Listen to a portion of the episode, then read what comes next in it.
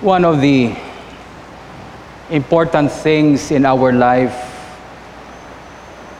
is an area in our life where we do not talk so much about. Pero isang bagay sa buhay natin na very important pero hindi natin pinag-uusapan. Sometimes we don't even mention it to our own families. And that area of our life is about wealth. Ano sa Bisaya ang wealth? Manggad. Okay? In the Old Testament times, they measure wealth by their cattle, their fields, their sheep. Then in Jesus' time, they already measure wealth by money. Naimbento na yung pera. So when you talk of wealth, they talk about money. And much in our times today, money is very important because it is God's idea. Okay? And we do not talk about it. Okay? So parang galit tayo sa pera. There are two kinds of people who are angry with money. Okay? The first group, yung maraming pera. Sa sobrang daming pera sa buhay niya, galit na galit na sila sa pera. Pera dito, pera na lang, pera na lang palagi. So they're angry with money because they have so much money. The other group who is angry with money is yung walang pera. Okay? Galit din sa pera. Bakit? Puro na lang walang pera. Puro na lang walang pera. Okay? So parehong galit sa pera. So today, we are going to talk about money. How many of you would like to talk about money today? Konti pa rin. And probably that's the reason wala tayong money. Okay? Hindi natin pinag-uusapan. Okay? So we, we've got to talk about money. You know why? Because 80%, 80% of the gospel, Jesus talks about money. Okay? Eh ayaw natin eh. We are so afraid. Kasi Father June, you know, money is the root of all evil. Do you believe that? Do you believe money is the root of all evil? No. The Bible said it's the love of money. Okay? It's the love of money. When money becomes your first love, when money becomes your God, that's where evil comes in. But money itself, there's nothing wrong with it. Okay? So today we were going to look at the gospel because Jesus talks about money. Now, how many of you here gusto nyo talaga magkaroon ng pera? Okay. Yung hindi nag-raise ng hand, wag na kayong pumila sa akin mamaya. Okay? We want to have money, right? Amen? When God would bless the Old Testament people, He would always say, Okay, I bless you, Abraham, ibi-bless kita, you know, you'll be powerful. Then He would say, I'll give you cattle, I'll give you sheep, I'll give you land. You know, that is wealth. Because included in the blessings of God in our life is wealth. Okay, I remember the words of our bishop. He would always say, God is not against us having possessions. Okay, God is not against us having possessions. God is against us when our possessions begin to possess us. Okay, so we're going to talk about money. Maraming gustong magkaroon ng pera, no? I ask people in the church, sino ba sa inyong gusto magkaroon ng pera? You know, everybody would raise their hand. But before we desire to have money, let me ask you this. Do you know the purpose of money? Hmm? Yan ang problema. Gusto natin magkaroon ng pera, but on the first place, we don't know what is the purpose of money. Okay? One of the wise prophets of our time, he said, If the purpose of a thing is unknown, then abuse is inevitable. Pag meron isang bagay na hindi mo alam yung purpose, you will tend to abuse that and misuse that. Okay? So bago tayong mag-desire, bago tayo maghanap ng pera, first understand what is the purpose of money. Amen? If you learn and understand the purpose of money, then you will know how money works also. And when you know how money works, you will now know how to make money work for you. How many of you here would you like money to work for you? Yes, all of us. Because Jesus said that in the last days, the wealth of the wicked will be laid down for the just. Again, it talks about money again. Okay? The first thing that God said to Adam in the Garden of Eden, you go and be fruitful, be productive, produce wealth. Okay? So it's very important. But I'm not going to talk about the purpose of money today. Sinabi ko lang yan para magising kayo. Okay? We are not going to talk about the purpose of money today. We are going to talk about the attitude that we should have to be productive in our life. When we are productive in our life, then we are able to produce the money that we would need to fulfill our purpose in life. Amen? So, before we go to the gospel, if you have your Bibles with you, let us go to Deuteronomy chapter 15 first. Gusto ko tingnan natin yung gospel natin today in the light of Deuteronomy. Now, if you don't have your Bibles with you, it's okay. I will read from this Bible.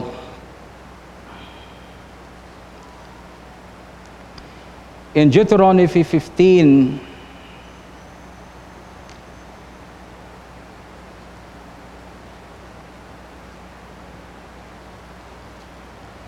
verse 18, excuse me, it's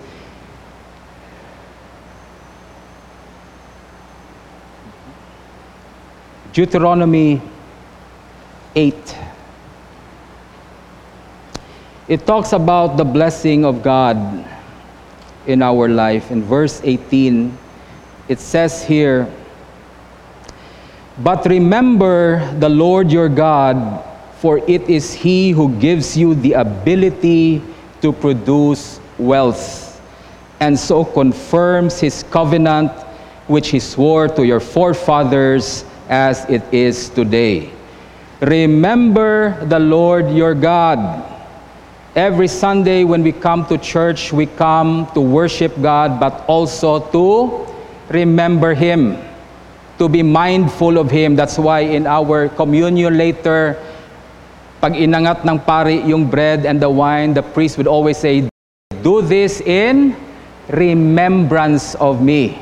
Okay? So here in Deuteronomy, it talks about remembering the Lord your God. Why do we need to remember God? For in our struggles in life, it is the Lord who gives you the ability to produce wealth. Amen? It is God who gives us the ability to produce wealth. Now, bear that in mind. Wealth is something that God gives to us by giving us the ability to produce it. So we go to the gospel now, at least alam nyo yan, at titingnan natin yung gospel today. And having that in mind, you will understand our gospel more. In Matthew 25, our gospel, it starts with verse 14. Again, it will be like a man going on a journey who called his servants and entrusted his property to them. The kingdom of God is like a man who went on a journey who entrusted his property to them. The earth is the Lord's and the fullness, the silver and the gold in the world, in this earth, belongs to our God. Amen? Amen it does not belong to us. That's the first thing you have to realize. Everything you see around you belongs to God. But then it talks about God entrusting everything to us. Okay? So, whatever it is you do in life, always remember you have been entrusted with wealth. Okay? Amen? So, it says here that the Lord who went on a journey called his servants and entrusted his property to them. It is not their property, it is his property, and he entrusted everything to them. Okay? And in the gospel, it talks about God gives one servant five talents, another servant he gave two talents, and another one he gave one talent. Okay? Now, it says there that God, uh, that, that Lord gave that to them according to their ability. Okay? Each man according to his own ability. God will not give you anything that is beyond your ability. Kaya magtataka kayo bakit may mga taong maraming pera, merong taong konti lang yung pera, merong taong tama-tama lang yung pera niya. Okay? It is given to us according to our own ability. So the first thing we have to understand, remembering Deuteronomy 8, God has deposited in you tremendous ability. Okay? You may not feel it, you may not understand it, pero bawat isa sa atin dito ngayon sa simbahan, I am looking at people right now whom God has invested so much in. Okay? Everyone has been given the ability to find wealth. That is why some would be given, okay, one talent, others will be given 10 talents, others will be given two talents, based on the ability that God has given us. I looked at the Greek word for that word ability. It talks about dunamis ability is dunamis, it's great power. Every one of us has the potential to produce what God would like us to produce in our life. So do not go through life thinking that you are empty. One day you wake up, walang laman ang bulsa mo, huwag mong isipin ang buhay mo, walang laman din. Bulsa lang yan bukas magkakalaman din yan. Okay? Sometimes we wake up, wala tayong pera. Sometimes we wake up, there is no money in the bank, and we feel terrible. We feel so miserable. Do not worry. Why? Because God Himself has deposited a certain degree of ability in your life. And that ability that God has given you is dunamis. It is miraculous power. It is great power. You have the ability to produce. And God has invested that in your life. You understand what I'm saying? Okay? Dinagay ni Lord yan. That's why when He entrusts you with wealth, when He begins to give you resources, that ability inside you will begin to work. Okay? Amen? And today we are not going to talk about, how many of you have read the gospel? How many of you have learned this already? Nabasa nyo na tong gospel natin ngayon. Parable of the talents. Okay, so we, we've read this basically. We, we know about the man who was given five talents he was able to produce another five. Okay? And alam natin dahil sa faithfulness, you know, stewardship, uh, he was able to produce. We all know that already. Okay? The second one, given two talents, he was able to produce two more. Okay? Because of faithfulness, okay? Because of diligence, he was able to produce. Alam na natin yan. But we are not going to talk about these men who were faithful and were able to produce. Okay? We are going to talk about the man who was given the one talent because he was the one who did not produce. In looking at him today, you will begin to see that if we are not careful, we become like him. Okay? Huwag na natin pag-usapan yung nagkaroon ng five talents, nagkaroon ng two talents.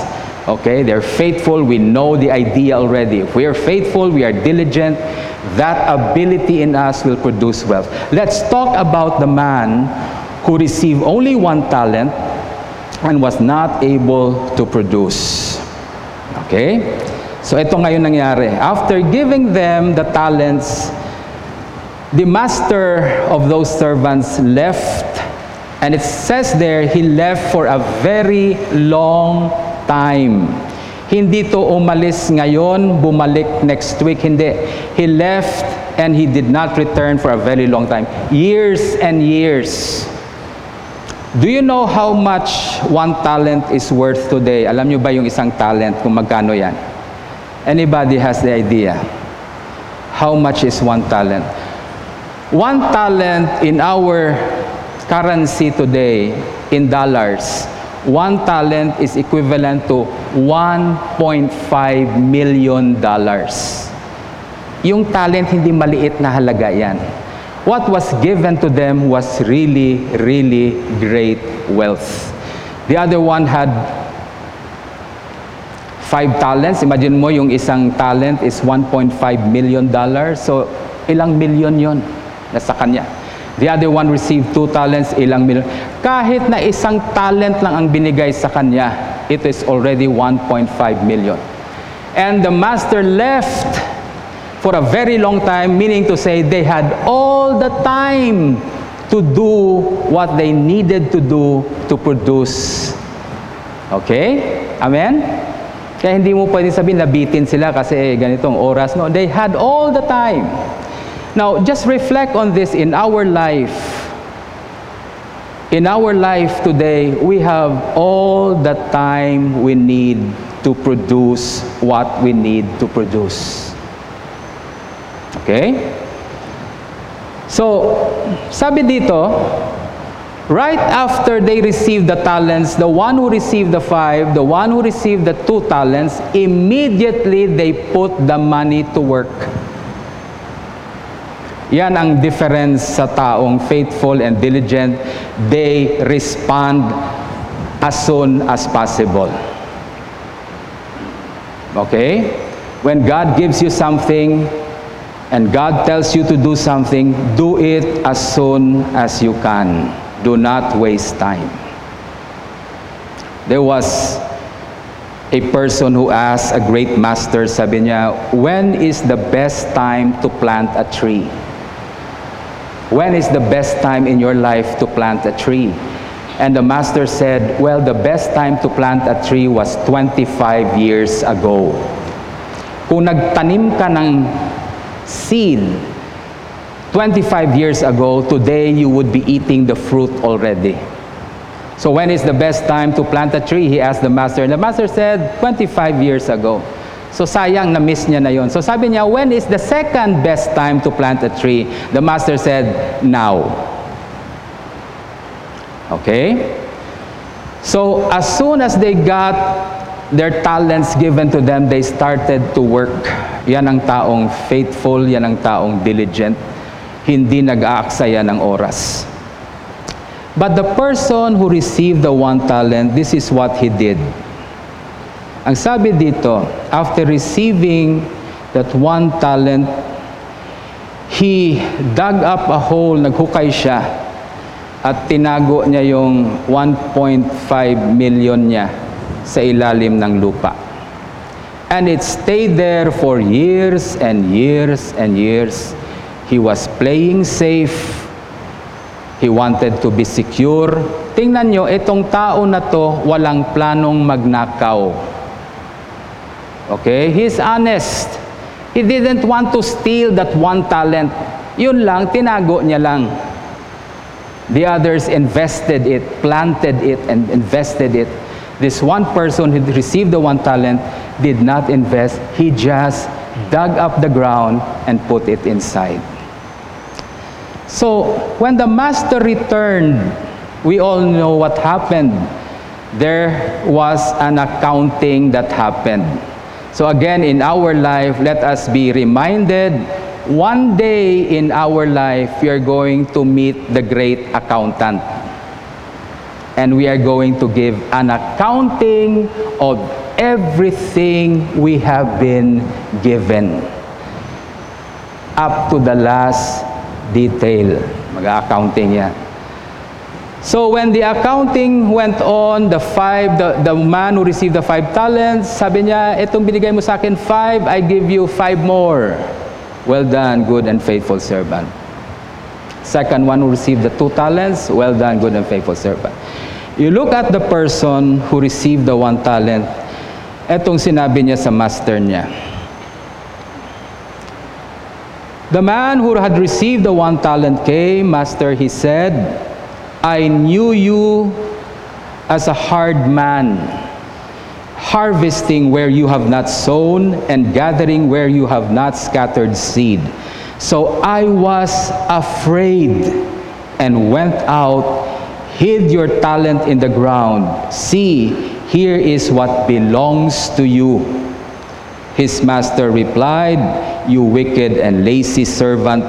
So you knew that I harvest where I have not sown and gather where I have not scattered seed. Well, then you would have put my money on deposit with bankers so that when I return, I would have received it back with interest. Take note what happened here. This one man, when he received the talent, he hid it in the ground because he does not know the purpose of what the wealth is supposed to be. So tinago niya lang. And he thought the purpose of that wealth is that pagdating ng master niya, ibabalik niya lang. That was not the purpose why it was given because it is meant to produce more. Yan ang purpose. Hindi niya nakuha. And so tinago niya. And so when the master returned and faced him, ang una niyang sinabi, I knew you to be a hard man. I am afraid of you. So tinago ko na lang yung talent na yon to play safe. Here is your talent. Hindi ko ninakaw ang talent mo. But then the master was angry. Hindi naman ninakaw, but he was angry because that was not the purpose why he was given the talent. The purpose was not that you just give it back to the owner. The purpose is that when the owner gives you the talent, you will use the talent and you will use it to produce more for your master. That was the purpose. And the reason why he hid it in the ground, he said, because I knew, alam ko, you are a hard man. I was afraid. Now, listen. One of the things that kills our ability to produce is our fear. Pag may takot tayo. Okay? Many of us here have the ability to produce in their life. Many of us in the church have the ability to produce what God would like us to produce. But the problem is they are not living a productive life because they are always afraid. Amen? Fear will paralyze a person so paralyzed that he would not already act. He would not invest. He would not move sa sobrang takot. I believe that the talent that God has given each and every one of us, it has given the ability to us so that we can fulfill our purpose and live our life to the fullest.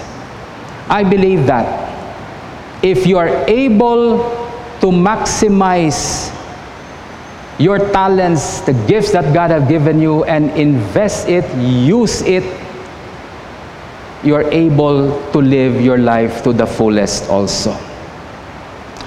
Your talent is given to you so that you can go through life fully equipped and set to win. God did not create us to live defeated lives.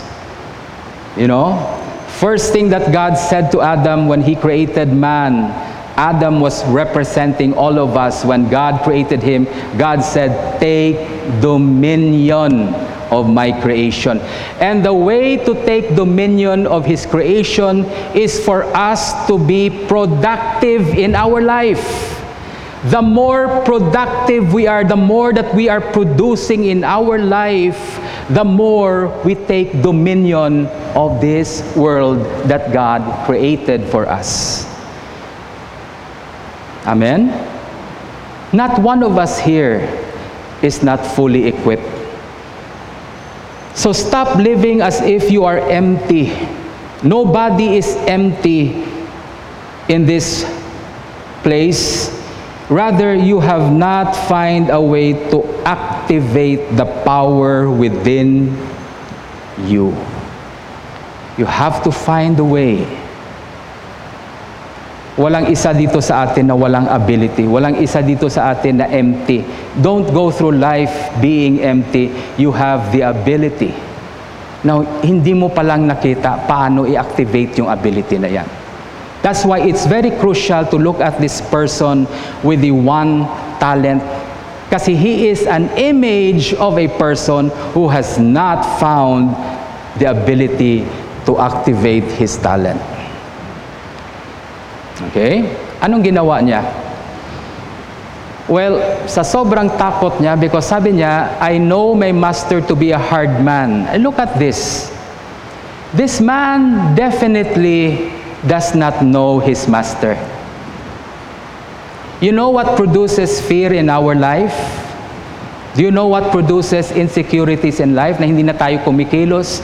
We don't become diligent, we, don't become productive because we do not act and we do not take risks. You know what makes us fearful is the fact that we do not know God. That's why in the book of Daniel, chapter 11, Daniel talks about the people who know their God. The people who know their God will be strong and they will do exploit. That is productivity. That is being fruitfulness. The people who know their God. If we are going to be a productive people, if we are going to be a people that is fruitful in the place where God has placed us, the first thing we need to understand is we have to know God first, know Him personally, know Him intimately well. The more you know your God, the more you drive all those insecurities and fears away from your life. So when God tells you, okay, do this, do that, I give you the resources, I give you the talents, do this for me. A person who knows God will not be afraid to venture out because he knows God would be with him. Do you understand what I'm saying? This one man who received the one talent, definitely he does not know his master. Sabi niya, natakot ako sa iyo because you are a hard man. He does not know how good his master is. He does not know how good a provider his master is. Definitely nakikita natin dito, hindi niya kilala ang master niya. That's why he said, I was afraid of you. The man who received the five talents was not afraid of the master. He knows the master very well. Today I pose this question not only upon you but upon myself. How well do you know God in your life? How well do you know Him? Many people today in the church, they know many things about God, but they don't really know God. Amen? It is a different thing to know about God. It is also one thing to know Him personally. You may know so many things about me. You may know certain things about me, but my wife knows me well. Why? Because we have spent time together and we have known each other through years of uh, intimacy. It's the same thing with us today. Our theme today talks about productivity. Our theme talks about producing wealth in our life. Our theme talks about being productive in our life, going through life not empty, not defeated, but going through life realizing that everything you need to live and fulfill your task has already been deposited in you by God long before you were born. That's why God meant you to take dominion. Take dominion of this world.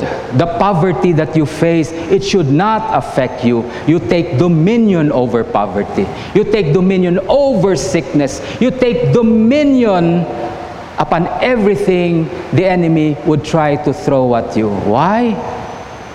Why?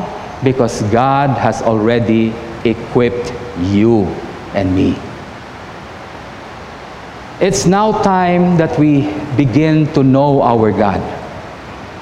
That's why I would invite you if you have time during the week, if you could come to church at 6:30 in the morning. We have a time of prayer here. We have a time of listening to the lessons because the more we spend time in prayer, the more we spend time together in listening to the word of God, the more we will know our God. If you cannot make it in the morning, try in the evening. Pagka galing nyo sa office, after work, try to come through the church bago umuwi sa bahay. Daan muna sa church. And for a few minutes, spend time to listen to the prayers. Spend time to listen to the word. Now, if you cannot do it every day, it's okay. At least once a week or twice a week. If you can do it every day, that would be really great. Let's take time to know our God. In the busyness of your life, in the so much responsibilities you have in life, always take time to slow down every Sunday, this day belongs to the Lord. You come to church and you slow down, forget the other things, mga trabaho and everything. You come here and you pause for a while to listen to God so you would know Him well enough. The more you know God, the more that you spend time with Him, the more you would begin to see Him understand Him, know Him in your life, then the more those fears, those insecurities, those questions you have in life, the more you drive them out of your life. That's why when there is no more fear, when God tells you, okay, be fruitful, multiply what I have given you, you will not be afraid to put effort, you will not be afraid to take risks you will produce what God wants you to produce. Amen? Let's all stand.